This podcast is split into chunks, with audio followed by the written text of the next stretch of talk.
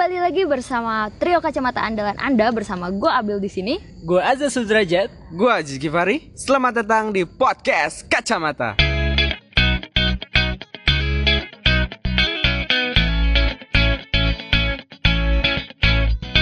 Kan kalau di Islam tuh kak ada konsep zuhud, terus kona'ah. Kalau aku sih yang pertama terpikirkan kalau dibilang kata zuhud ya itu sufi soalnya. Nah kan uh, sufi itu konsep hidupnya zuhud banget gitu. Nah sebenarnya kalau di diambil ke konteks modern sama kehidupan modern ini kayak gimana sih tentang konsep zuhud dan kona'ah itu? Iya, uh, sebenarnya kalau kita bicara ya zuhud dengan minimalism itu tuh itu baru salah satu sikap gitu yang Islam ajarkan ya Islam promosikan ya uh, untuk hidup lebih berkesadaran istilahnya seperti itu. Kalau pengertian zuhud sendiri, zuhud itu adalah meninggalkan sesuatu yang memang gak bermanfaat untuk kehidupan akhirat.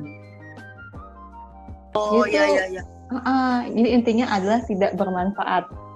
Ketika ngelihat Okay. itu, ah ini, uh, misalnya saya uh, kita buka uh, apa namanya HP, terus uh, coba mulai pertanyaan ini kita lakuin manfaat gak ya? Ini manfaat gak ya? Jadi memang uh, zuhud itu intinya adalah untuk ngingetin kita lebih ke konsius ya, konsius atas apa yang kita lakukan Iya. balik lagi sebenarnya ke yang tadi kita bahas tentang prinsip seorang muslim bahwa Mm-mm. muslim itu harus akhirat oriented gitu. Itu. Oke. kalau misalnya eh, balik lagi tadi ke minimalism juga kadang kan orang hanya tahu minimalism oh minimalism itu zuhud.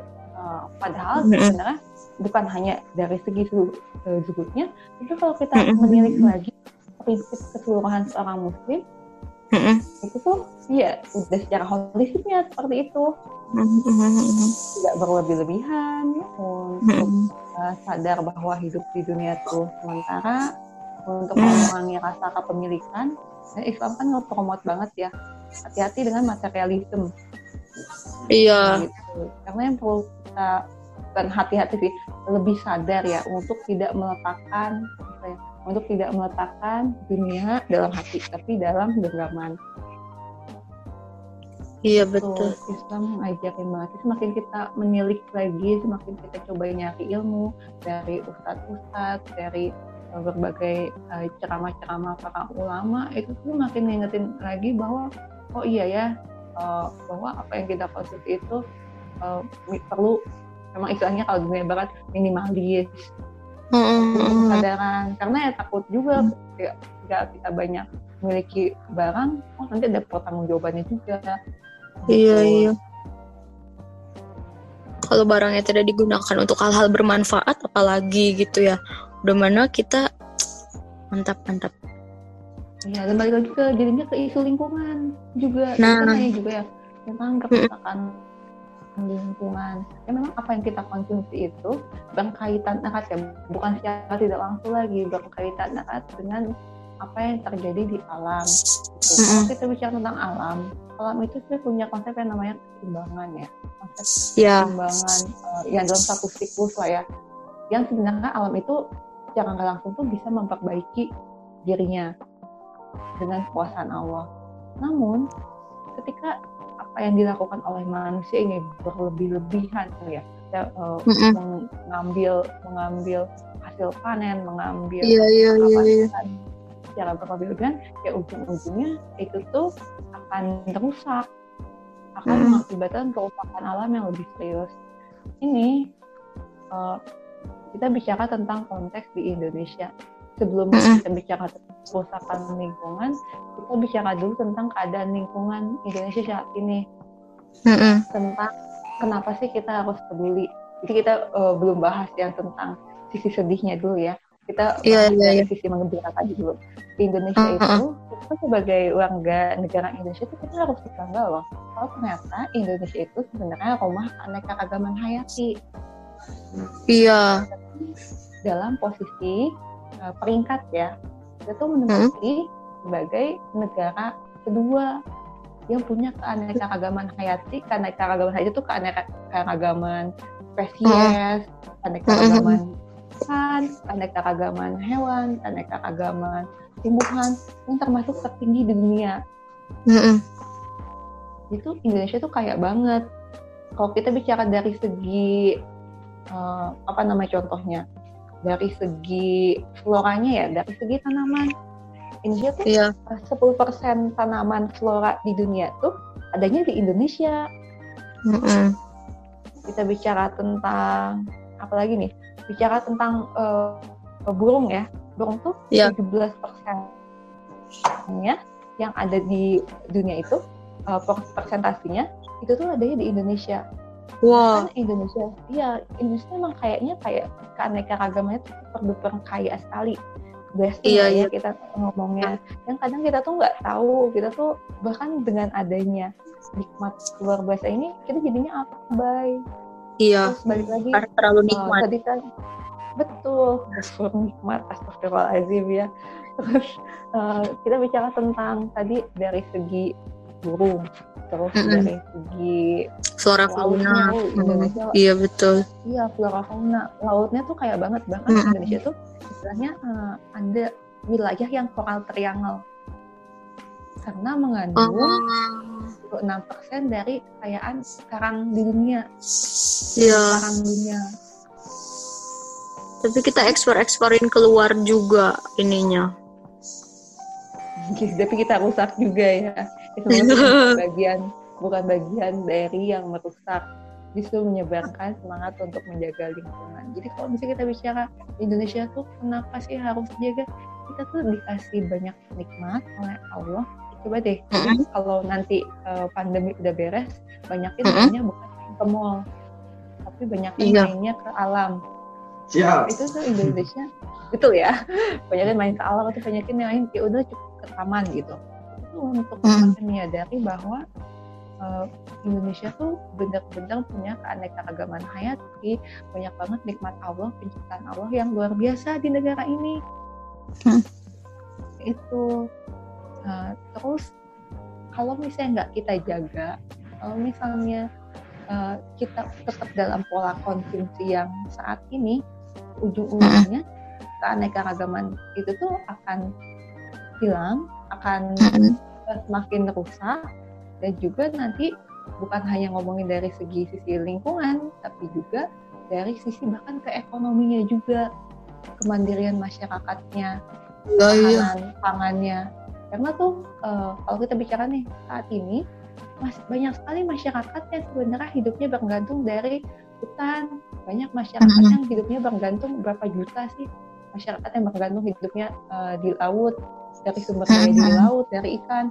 Berapa banyak yang eh, bergantung dari agriculture dari perkebunan.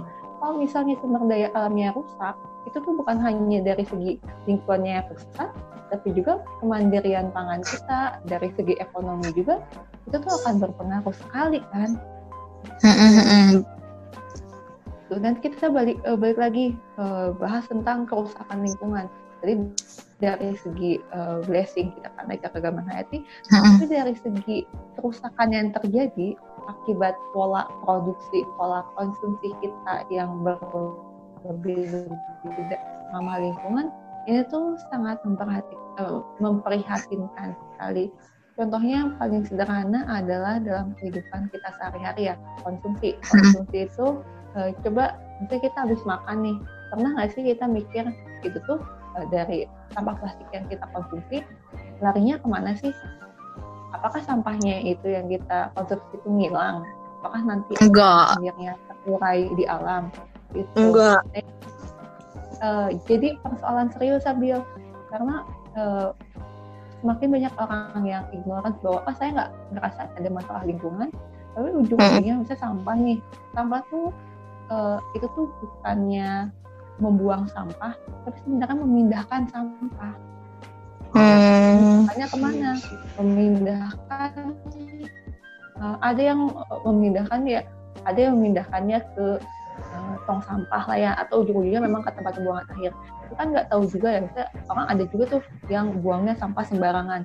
Ataupun meskipun udah dibuang ke tong, kita nggak tahu hasil akhirnya apakah beneran eh, dikirimkan ke istilahnya ke Sarimukti tempat pembuangan akhir atau ke Bantar Gebang atau justru eh, ada yang bagiannya malah dibuang ke sungai Iya Nggak betul betul. ya. Dan uh, ada Itu riset juga nih dari ah, ada riset juga dari Green Generation kalau uh, di sampah Jakarta aja ya kalau dikumpulkan Hmm. hari itu udah bisa bikin candi Borobudur Wih, Oh, iya ada kak yang gunung sampah itu loh kak yang di Jakarta. Apa kan namanya? di Bantar Gebang. Oh, iya. Sering dijadiin Tuh, syuting-syuting. wisata ya. Menyedihkan. Hmm, menyedihkan karena kalau bisa kita bicara Jakarta nih Bantar Gebang tuh usianya uh, sekitar satu tahun dua tahunan lagi. Karena sudah benar-benar melebihi kapasitas. Jadi kalau misalnya sampah udah nggak tahu ujungnya dibuang ke mana, gimana Mm-mm. masalahnya? Kita kan eh, nggak nyadar Kak, karena kita memindahkan masalah ya. Dan Iya. merasa aman karena masalahnya bukan di sini, masalahnya di ujung sana. Tapi secara nggak langsung berpengaruh juga ke kita. Misalnya kita bicara tentang sampah tadi deh.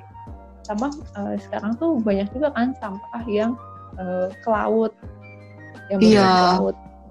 Eh, Atau faktanya 80% sampah yang di lautan itu dari daratan Ya Allah. Bisa dari sumbernya emang banjir, bisa dari sumbernya memang orang buang sampah sembarangan masuk ke selokan, ke gorong-gorong, ataupun dari daerah wisata. Nah, ini bisa sih sampah lautan ada di lautan itu tuh kita manusia makan ikan. Ikan itu sekarang tuh penemuannya adalah ada unsur mikroplastik di ikan. Dalam ikan. Iya dalam ikan. Oh. itu udah mulai banyak penelitiannya Abil sama Aziz itu jadi jangan nggak langsung kita buang uh, sampah tapi nanti balik lagi makan sampah Hmm. juga makan sampah Please mikroplastik banget. iya itu itu uh, berita sedihnya ya Mm-mm. memang banyak banget sih kerusakan lingkungan Iya. kerusakan lingkungan tadi Uh, bukan hanya di daratan tapi, Tapi juga di laut. Di lautan bahkan di gunung juga tuh kerusakan juga terjadi. Oh, iya. kerusakan untuk saya eh, anak gunung mana nih yang anak gunung? Nah anak gunung itu eh, pernah nggak sih mikir kayak misalnya gunung itu kan eh, kalau kita manjat daki gunung pasti kan ada perbekalan juga. Sampahnya dikemanakan? Emang kalau di gunung bakal terurai sampahnya. Bahkan kalau misalnya daerah yang populer pendakian itu kayak tempat pembuangan akhir sampah tuh pindahlah ke gunung Iya, iya. Rumput Sama. banyaknya yang kadang yang kadang tuh kita nggak sadar padahal kita punya peran itu punya peran dari setiap apa yang terjadi kerusakan lingkungan untuk minimalisir Nah, Tuh. Kak, itu kan ke- kebahas juga kan ini soal sampah gitu. Nah, aku tuh kebetulan di rumah tuh eh, ibu tuh termasuk yang penggiat lingkungan gitu, Kak. Tapi anak eh intinya bener-bener gitu kalau soal sampah tuh teliti banget. Kayak aku kalau salah ngebeda sampah tuh kayak ada 10 jenis gitu loh di rumah. Kayak ini Wah, buat biasa banget. Ini sampah ini. Pokoknya jadi ribet banget deh hidup aku cuman cuman ya pas emang sadar sih sadar sama manfaatnya gitu kak. Nah ini kan tapi baru kayak dari sedikit sedikit gitu ya kak. Kan kalau aku lihat kayak di Jepang di Korea itu pengelolaan sampahnya tuh udah sangat baik gitu kan kak. Maksudnya jadi kayak mereka juga kalau buang sampah kan tempat sampahnya tuh macem-macem gitu ya. Terus kalau sampah kardus susu tuh harus dibuka harus dicuci baru dibuang gitu. Mm-mm. Eh, kalau di Indonesia tuh gimana sih kak? Maksudnya selain langkah pertama, iya langkah pertama iya sih, maksudnya tuh dari diri kita, dari ya kecil kita gitu. Cuman ini tuh nggak ada, ya aku juga kadang suka lihat sih misalnya kayak ibu-ibu PKK gitu ya sosialisasi atau apa gitu soal kebersihan sampah, tapi nggak teredukasinya tuh dikarenakan apa dan regulasinya kayak gimana dan baiknya tuh gimana sih supaya pengelolaan sampah ini tuh bisa jadi baik dan apa gitu yang bisa kita lakukan.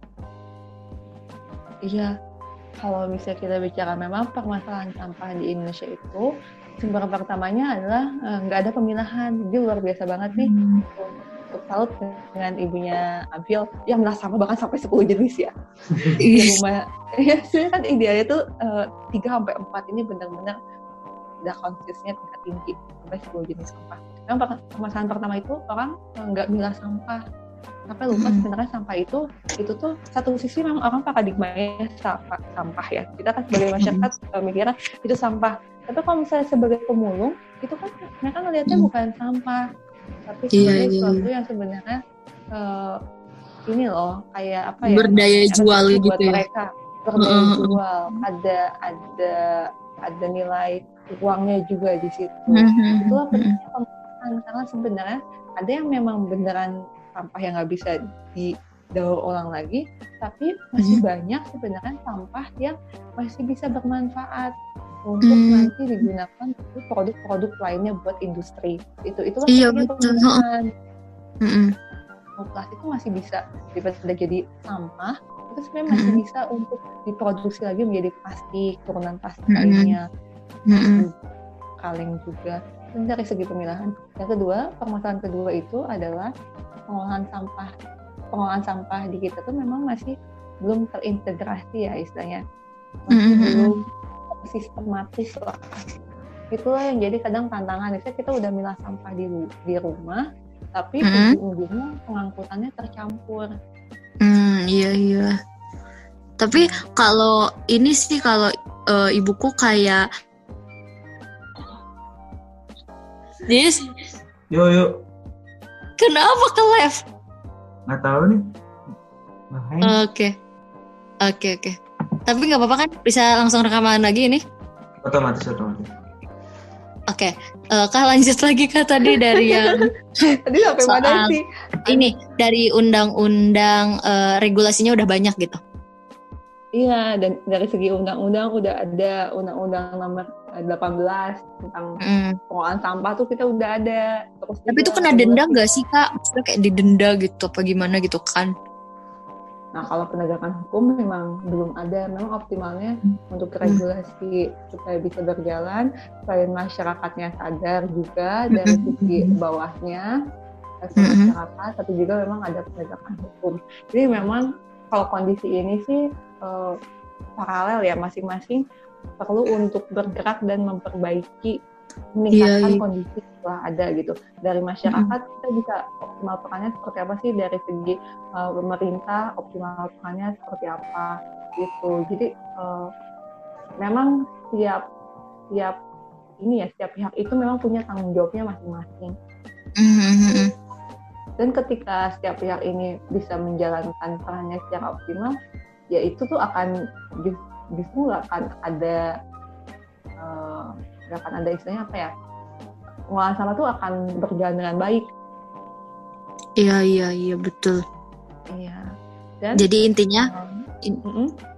ya kita harus mulai dari diri kita sendiri juga. Terus kita juga harus mau mengedukasi orang-orang sekitar gitu ya kayak dan eh, join Ekodin ya nggak kak? Iya, join Ekodin.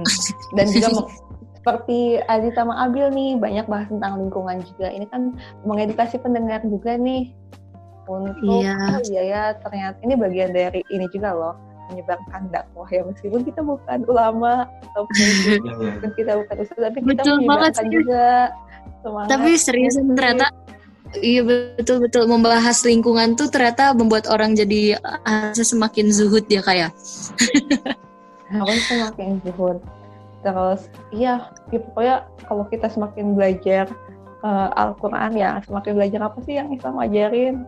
Itu ternyata banyak banget yang kaitan dengan eh, eh, teori-teori lingkungan. Ternyata Mhm. Islam itu memang banyak menceritakan tentang alam pentingnya Iya. tadabbur alam itu jadi Eh. eh, apa lagi dia enggak gimana gimana kak tadi tadi kakaknya belum selesai. Iya, terus uh, kita bicara tentang kalau misalnya kita mau tentang ranahnya kebijakan, ya Hmm? itu uh, kita perlu bekerja sih, bekerja di Iya iya iya. uh, iya. LSM atau bekerja di Nah, organisasi lingkungan. iya, iya. Apa sih kak organisasi atau. LSM lingkungan yang sangat terkenal? LSM lingkungan yang terkenal tuh apa? Oh oh aku tahu Green aku Green Space eh apa kak yang Greenpeace. ya Banyak, banyak sekali Wah. sebenarnya organisasi lingkungan itu ya.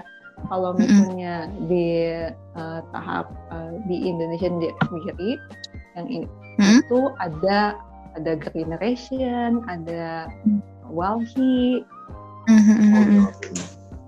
Walhi juga ada banyak Oh, iya. banget yayasan. Bahkan ya, eh, yayasan-yayasan di daerah-daerah juga tuh banyak tuh yang menyuarakan tentang lingkungan. Mhm. Tuh. Kalau yang eh, Terus- cukup besarnya, yang globalnya Uh-huh. ada WWF, WWF. ada WWF, ada eh, terus juga ada Kahati. Oh. ada- Tapi kak kalau mau join Ekodin gimana kak caranya? Nah kalau untuk join Ekodin itu kita Mm-mm. lagi mengembangkan juga, lagi Mm-mm. dalam tahap mengeksplor si pengembangan Ekodin Mhm. ke depannya. Kalau misalnya teman-teman punya ide apa sih yang bisa dilakukan Ekodin, Hmm. boleh loh DM uh, kunjungin Instagram Ekodin dan kasih kita saran. Kira-kira bisa kalau Oh. Iya ya, tuh Eh, gampang banget ya berarti teman-teman buat join Ekodin dan buat ikut berkontribusi kalau teman-teman punya ide atau misalnya mau eh, ngadain podcast bareng atau mau ngundang juga bisa ya kak ya kalau misalnya udah beres pandemik ini gitu. Kak, Iya, ini hilang sinyalnya tadi. Oh iya iya iya. Gitu ya kak ya berarti bisa banget buat sharing dan Ekodin membuka eh, banyak eh, peluang sharing buat teman-teman yang lain. Ya enggak kak? Iya, betul betul banget. Bahkan kalau sekarang itu uh, bisa, bisa dalam bentuknya kayak sekarang dengan Mhm. kolaborasi, dan Iya. Sharing dengan podcast juga yang memang uh, kapasitas dan juga kekuatannya banyak perannya uh, bergerak di podcast edukasi Mhm. ataupun uh, kita tuh di kontak juga ada salah satu komunitas Hmm? eh, komunitas eh, mahasiswa Hmm? yang eh, mereka tuh ini "Kak, kita mau ngadain eh, sharing diskusi nih Hmm. boleh nggak pakai modulnya Ecojin Oh. boleh banget gitu. Wah, iya jadi betul memang sih. memang hmm, betul banget tadi Aziz jadi eh, sebenarnya tidak perlu menciptakan yang baru tapi dari Mhm. apa sih eh, komunitas yang ada di kita saat ini apa sih yang bisa kita sinergikan apa yang bisa kita kolaborasikan Nah, seru banget sih itu gaya anak muda banget kak. Boleh banget ya BTW Ajis ada pertanyaan terakhir nggak dari tadi aku banyak ngomong nih. Eh, ya ini sih maaf ya kak, aku banyak ngomong juga nih eh, pengen Lah nanya emang iya kalau harus kan? oh, iya, iya. Kalau Ekodin buat kayak punya apa ya, kayak desa binaan atau apa gitu. Ke- kemarin lihat di Kompas, bukan kemarin beberapa hari yang lalu lihat di Kompas di Yogyakarta ada desa Mm-mm. mereka bikin permakultur kalau nggak salah itu keren banget sih katanya Eh, setiap tanaman yang ditanam kemudian hewan yang diternak itu nggak sia-sia banget gitu Iya, kalau ya emang keren banget sih inisiatif. Jadi memang banyak ya inisiatif-inisiatif kebaikan yang dilakukan di masyarakat, di tahap komunitas, Ekodin sendiri. Kalau kita tuh lebih eh, fokusnya adalah di ranah penyedia informasinya. Jadi Hmm. lebih ke kayak apa ya knowledge sharingnya. Iya iya Itu iya. memang Bikin modul. uh, uh, uh.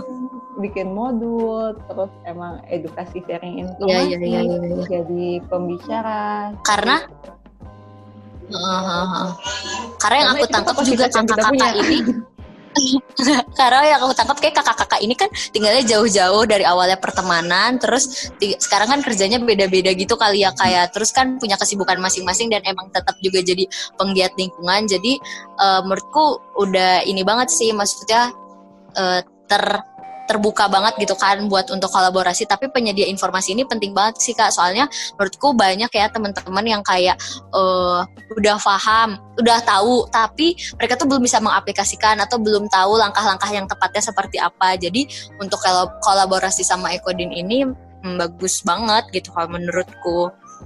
Paling segitu dulu kak karena mungkin udah lebih dari satu jam juga. Semoga bisa dimanfaat buat teman-teman yang dengar dan kita semakin sadar akan eh, apa, lingkungan kita kemudian isu climate change yang akhir-akhir ini juga sedang marak kita coba ya sadar dan memperbaiki itu semua gitu. mungkin ada kak closing statement ya mungkin ada closing statement Nah, closing statement-nya sebenarnya ada dua hal yang perlu kita perhatikan. Tadi Mm-mm. ada tiga ada tiga hal yang jadi closing statement. Yang pertama adalah kaitan Islam dan minimalism. Jadi eh, Islam itu, jadi minimalism itu sebenarnya bagian kecil dari prinsip-prinsip kebaikan yang Islam ajarkan. Ketika eh, Muslim benar-benar menerapkan, mempelajari apa itu yang ada di Quran dan hadis, itu tuh udah jadi bagian adabnya ya, atau udah bagian jadi perilaku sehari-harinya tuh secara langsung bakal minimalis. Tuh, itu Mm-mm. yang pertama. Yang kedua, em, tadi balik lagi eh, mindset Muslim itu ada empat hal, ada empat mindset, empat aspek. Yang pertama eh, tadi itu kita ngebahas bahwa Muslim itu eh, fokusnya ke ibadah, tujuan hidupnya visinya adalah untuk ibadah. Yang kedua adalah tentang rahmatan bil alamin. Hmm. Jadi apa pun yang kita lakukan itu yang difokuskan adalah kebermanfaatannya, Mm-mm. contribution oriented. Yang ketiga adalah khalifah. Jadi memang kita punya responsibility untuk menjaga bumi ini. Yang keempat akhirat oriented. Ini yang cukup berat juga ya. Bahwa apa pun yang kita miliki itu uh, pasti akan uh, dihisap, pasti akan ada pertanggungjawabannya. Terus uh, sebagai statement yang terakhirnya, apa sih yang bisa kita lakukan kaitan dengan uh, minimalism ataupun kaitan dengan sampah? Yang kita lakukan adalah melihat apa sih uh, power yang kita miliki, apa sih power itu berarti bicara apa sih yang bisa kita kita kontrol di lingkaran kita. Kalau misalnya dari uh, kecil individu, berarti dari segi konsumsi apa sih konsumsi yang bisa kita kontrol yang kita jaga untuk tidak berlebih-lebihan balik ke tahap yang lebih besarnya lagi. Selain ke diri sendiri berarti ke komunitas ya pertemanan. Ke, ke pertemanan berarti apa sih yang bisa kita empower kebaikan apa yang bisa kita lakukan untuk mengajak teman-teman sekitar lebih uh, peduli untuk berkolaborasi contohnya seperti apa? Contohnya adalah uh, komunitas eh, contohnya adalah misalnya komunitas Ekodin kita awalnya dari circle pertemanan loh. Nah ataupun ini, ini podcast kacamata juga awalnya kan dari circle pertemanan juga ya gitu. Iya. dan kita uh, dengan justru dengan semangat dari apa nih yang kita punya apa sih yang bisa kita lakukan kebaikan apa yang bisa kita kolaborasi dengan teman-teman itu justru impactnya tuh jadi bergaung loh bahkan ini bisa sharing dengan teman-teman podcast kacamata juga kan dari awalnya uh, kolaborasi bersama teman-teman kolaborasi Iya, dari iya. yang paling sederhana gitu Oh, iya. jadi memang memang jangan meremehkan jangan menganggap kecil hal-hal yang sederhana karena bisa jadi Iya, itu iya. bisa jadi kebaikan yang terus ber, beranak pinak Lipat atau bergaung-gaung bergaung panjang. Alhamdulillah seperti itu tadi ada dua ya? Dua atau jadi banyak nih? Penutupnya. Ya, rangkumannya lah ya rangkuman. Mungkin rangkumannya Iya. seperti itu. Masya Allah banget Iya. tuh nggak sempat kepikiran loh tuh pas Masya Allah banget kak, seneng banget loh sharing sama Kak. Faiza. aku salut loh sama Abil sama Aziz ini Ma, apa masih namanya mas-mas biasa kan? tapi keren loh maksudnya eh, nggak tahu kan eh, teman-teman kalau misalnya ternyata bisa jadi apa yang eh, disuarakan apa yang ditayangkan itu bisa ada justru menghasilkan kebaikan-kebaikan yang lainnya Amin, amin. dengan nah, benar loh, Amin, benar. amin. kebaikan itu makin kerasa itu waktu pas kita eh, di komunitas kadang ada banyak kebaikan yang eh, kita anggap remeh kita anggap sederhana tapi itu tuh ternyata bisa jadi eh, kecil di mata kita tapi impact di dunia nyatanya tuh ternyata impact di hadap bukan dunia nyata di mata Allah itu berharga banget bahkan sama Allah dimudahkan untuk menghasilkan kebaikan lainnya cerita Amin. juga. amin ya semangat teman-teman Amin. Ah, aku mau sharing juga nih sebelum pada sholat ya. Jadi tuh Iya. dulu eh, aku tuh sama teman-teman bikin namanya eh, gerakan Indonesia bebas sampah. Mm-mm. Pernah denger nggak? Eh, itu tuh ti- tiap tanggal 21 Februari. Tarik dulu sampah nasional. Awal mulanya gerakan itu tuh dibentuk hanya di uh, sepetak ke ruang diskusi doang. Cuma Mm-mm. tigaan ngebahas apa sih yang kita bisa lakukan untuk mengedukasi uh, orang-orang supaya lebih peduli lingkungan. Ternyata, uh, itu tuh kita tuh nggak nyangka bahwa apa yang kita anggap hanya ide-ide kecil tapi punya semangat kebaikan bahkan impactnya itu udah sampai 34 provinsi yang melakukan yang menjadi bagian dari gerakan Indonesia bebas sampah. Wah, Jadi mitra kita, iya nggak nggak percaya karena itu sebenarnya kalau misalnya kita punya niat kebaikan itu sama Allah tuh bakal dibantu dari segi Betul. yang pertama memang ikhtiar niatnya untuk kebaikan, sisanya lagi adalah pertolongan Allah. Iya, mantap. Bener-bener bener banget sih. Ya ampun Kak Faiza, terima kasih ya sharingnya teman-teman yang dengerin ini juga semoga terinspirasi dengan terus sharing kebaikan dari hal yang terkecil dari orang-orang terdekat dulu gitu ya Kak. Iya betul banget, betul banget, Abil. Dari hal yang terdekat, dari apa yang bisa kita optimalkan. Iya, Kak Faiza makasih banget ya. Jis ada closing statement dari kamu nggak? Cukup udah terwakili tadi sama Udah terwakili ya.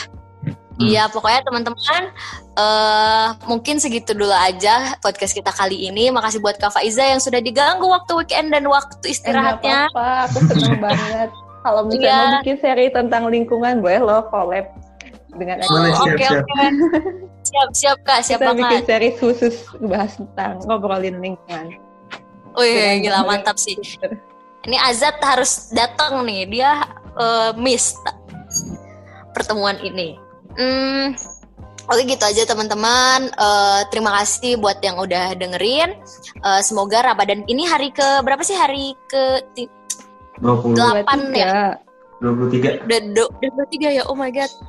Tinggal tujuh hari lagi. Semoga kita semakin rajin, semakin rajin ibadahnya, semakin rajin eh tilawahnya, ya pokoknya semuanya di akhir Ramadan ini. Segitu dulu dari kita Hmm. podcast kacamata. Assalamualaikum warahmatullahi wabarakatuh.